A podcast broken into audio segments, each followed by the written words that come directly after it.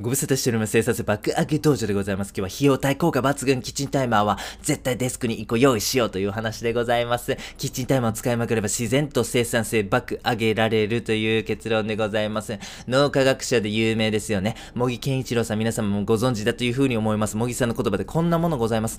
俺の成功はキッチンタイマーのおかげやねんという発言でございますね。これに関しまして私100% agree でございます。めちゃめちゃこれはわかる。本当にキッチンタイマーめっちゃすごいアイテムなんやでということをですね、茂木さんに代わり今日はお伝えしたいなというふうに思っております。ということで、キッチンタイマーなんでございますが、ズバリ最強の生産性向上アイテムと申し上げていいというふうに思います。はい、えー、キッチンタイマーなんでございますが、カップラーメンの3分を測るものではないんですね。生産性爆上げアイテムなんだと、これから記憶を上書きしていただきたいなというふうに思います。なんかこうですね、僕がですね、なんかこう、あの、マフィア的な人に誘拐されてですね、お、お前と、これからお前を無人島に連れて行く。でもお前前には働いてもらうからよ、お前の生産性を維持するアイテム3つだけ無人島に持って行かせたるわと、うん、早よ選べや、みたいな感じにね、あの、脅されたとしますよね。僕ね、多分その3つの中の1つにキッチンタイマー絶対ね、持って入れるというふうに思うんですよ。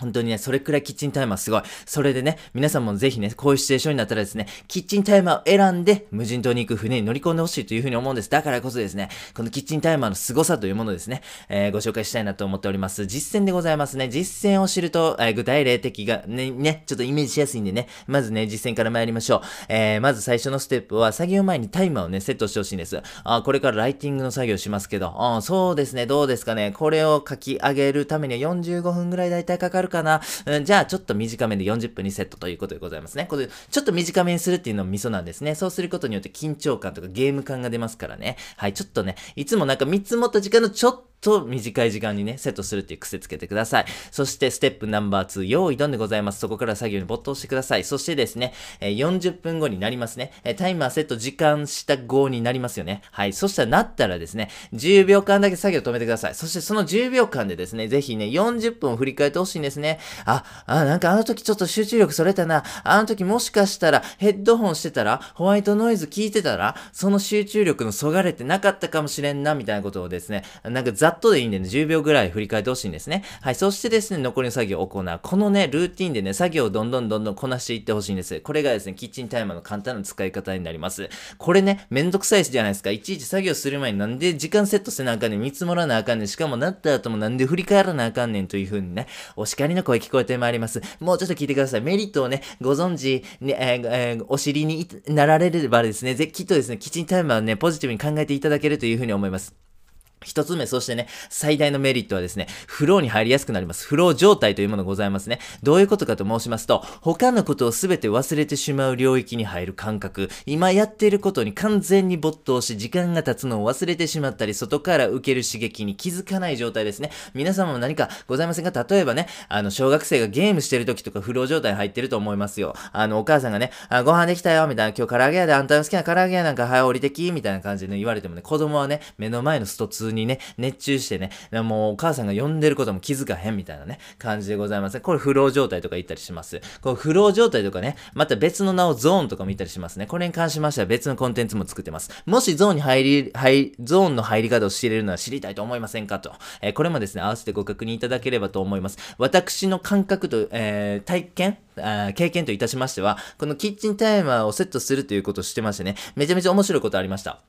なんかこう作業に没頭してやってたんですよ。そしたら、え？タイマーなった？あ、嘘みたいな。あ、俺タイマーセットする時間間違ったんだわ。だって俺40分にしようと思ったら、あのもう4分ぐらいでなったってことは、あの4を、4、40を4と間違えたんやっていうぐらいね。あのーになんかこう時間の経過がおかしかったんですよ。もう瞬間で終わったというか。で、あの、タイマー確認したら、あ、40分になってる？嘘？みたいな。40分経った？みたいな。で、なんかそのアウトプット見たらめっちゃえげつな量できて、えー、こんなに進んでる？みたいなね、えー、ことありましたね。フロー状態入ったらいいですよ。もう仕事も楽しいし、楽やし、すぐ終わるしということでございましてね。ぜひぜひ皆様、えー、キッチンタイマー使いましょう。二つ目のメリットは作業時間の見積もりが上手くなるということでございますね。はい。先ほども申しましたけど、実践していただくときはですね、作業ごとに時間をセットしてほしいなというふうに思ってましてね、ライティングするとき、じゃあ45分かな、デザインするとき、じゃあ1時間半かな、みたいな感じでございましてね、その作業の一区切りみたいなものをですね、時間ね、セットして、そして、あの、このキッチンタイマーにセットしてほしいなというふうに思っておりまして、えー、そうするとですね、自然とですね、1日の中で見積もる回数っていうのが増えますよね。いろいろ皆さんも作業をね、1日でこなされるというふうに思いますので、その度にね、見積もるということで、これ見積もりが上手くなるんですよね。最初の見積もりと100回経験した後の見積もりやったら、100回経験した後の見積もりの方がね、正確にね、あのー、タイマーをセットできるというふうに思うんですね。この正確にとかね、見積もりが上手くなる、自分のアウトプットをしっかり正確に、えー、判断できる、予測できるということがですね、仕事ができるということにつながってまいります。私の中で仕事ができる人の定義というものがございます。それはですね、決まった時間内にアウトプットを最大化できる人。これがですね、僕の中であ仕事ができる人だなというふうに思うんです。だらだら残業しながらアウトプットをじょあの増やしていく。これ誰にでもできることなんですよ。でもですね、決まった時間にアウトプットを最大化する。これがね、難しいし、これができることが本当に価値あるというふうに思うんですね。決まった時間にアウトプットを最大化するためにはですね、しっかり自分の作業量とかアウトプット力みたいなものを見積もる必要があるんですね。その見積もり力がキッチンタイマーによって培われるということでございます。そして最後のメリットは状態をチェックできるということでございますね。あれおかしいな。いつもは40分で終わってたのに今日は50分かかった。これは何かがおかしい。何かがいつもとは違うんだ。なるほど。振り返ってみると分かりました。今日は朝雨降ってたんですよ。だから私、朝に散歩していなかった。もしかしたらそれによって、この私の脳の状態、頭の状態がちょっとぼやけてて、いつもより10分余計にかかっちゃったんじゃないかな。こんな感じでですね、このデータと仮説と検証が回るんですよ。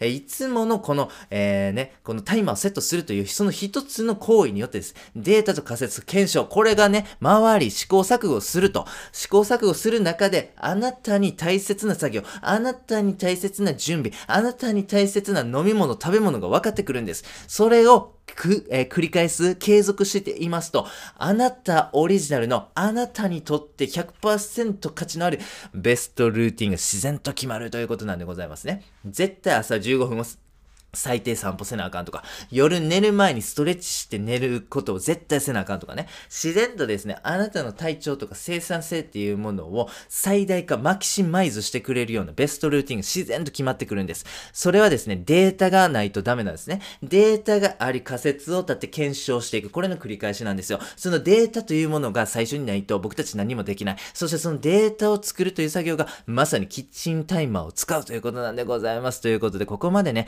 聞いてていただけました皆様、いかがでございましょうか？キッチンタイマーすごくねと。キッチンタイマーってマジで俺たちの生産性向上してくれる魔法のアイテムなんじゃね？ということにね、気づかれたんじゃないでしょうか？そうなんです。その通りなんです。ということでぜひ皆様、まずは家電量販店、もしくは100均コーナーね、行ってください。キッチンタイマー買ってください。そしてそこからセットして作業を始めてくださいという内容でございました。最後にやってみようのコーナーでございます。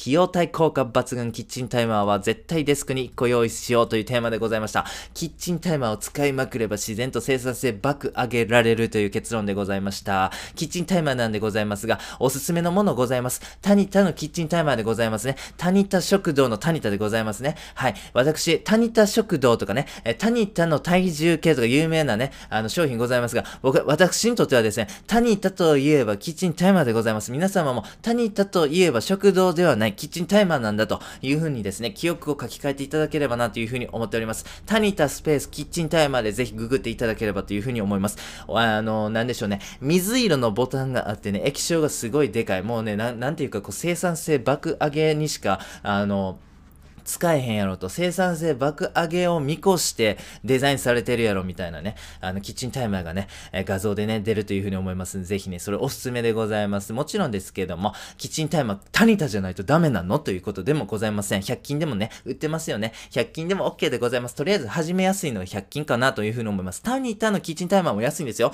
多分600円ぐらいで買えるというふうに思うんではございますが、最初はですね、やっぱり手軽に始めたい。合う合わへんもありますからね。ということで、とりあえず100均でで買ってきて、100均のタイマーで試してみるというのもありでございますね。えー、で、それで、あ、これええやんと、この習慣ずっと続けたいわってなったタイミングでですね、アップグレードしたキッチンタイマーを買うというのをおすすめでございます。ぜひ皆様、作業前は絶対にタイマーをセットするという、このね、一つの決まり事忘れないでください。もうこれだけなんですよ。めっちゃ簡単ですよね。はい。ただですね、こう、職場、えー、リモートワークとかフリーランスの方であればですね、まあ別にそんな音なんてね、あもう、じゃんじゃんに鳴らしたらええやんという方だというふうに思うんですが、職場だとね、どうしてもね、キッチンタイマーの音ね、うるさいですよね。なかなかですね、これ迷惑でございます。音鳴らないようにね、えー、例えばスマートウォッチを使うだとかね、まあそういうふうな工夫はですね、していただければなというふうに思っております。安いし簡単だし、今すぐ実行できる。これがですね、生産性爆上げテクニックだと思います。最強だというふうに思います。なんかこう、いや、やるためにすげえ道具とか用意せなあかんとかね。まあ、例えば電動式のね、あの、昇降デスクとか高いじゃないですか。組み立ても、な、組み立てもせなあかんとか、ちょっと手間じゃないですか。それに比べてこの、どうですか？えー、キッチンタイマー。もう、買ったら秒で使えますからね。しかも僕、キッチンタイマーね、あの結構長いこと使ってますけど、そのキッチンタイマー使うレベルというか、うまさみたいなものですね。あの、今日キッチンタイマー買ってきたあなたとほぼ変わんないですからね。もうめちゃくちゃいいんですよ。めちゃくちゃ簡単に安く、しかもすぐその効果を実感できる。これね、最強ですよね。ということで今日はですね、最強のアイテム、最強のやり方、皆様にご紹介できたなというふうに思っております。ぜひですね、これ実行が大切でございますから、えー、ね、少しでも1ミリでもねね、興味持たれましたら、ぜひ、えー、キッチンタイマー買ってやってみてくださいという内容でございました。本日は以上でございます。ありがとうございました。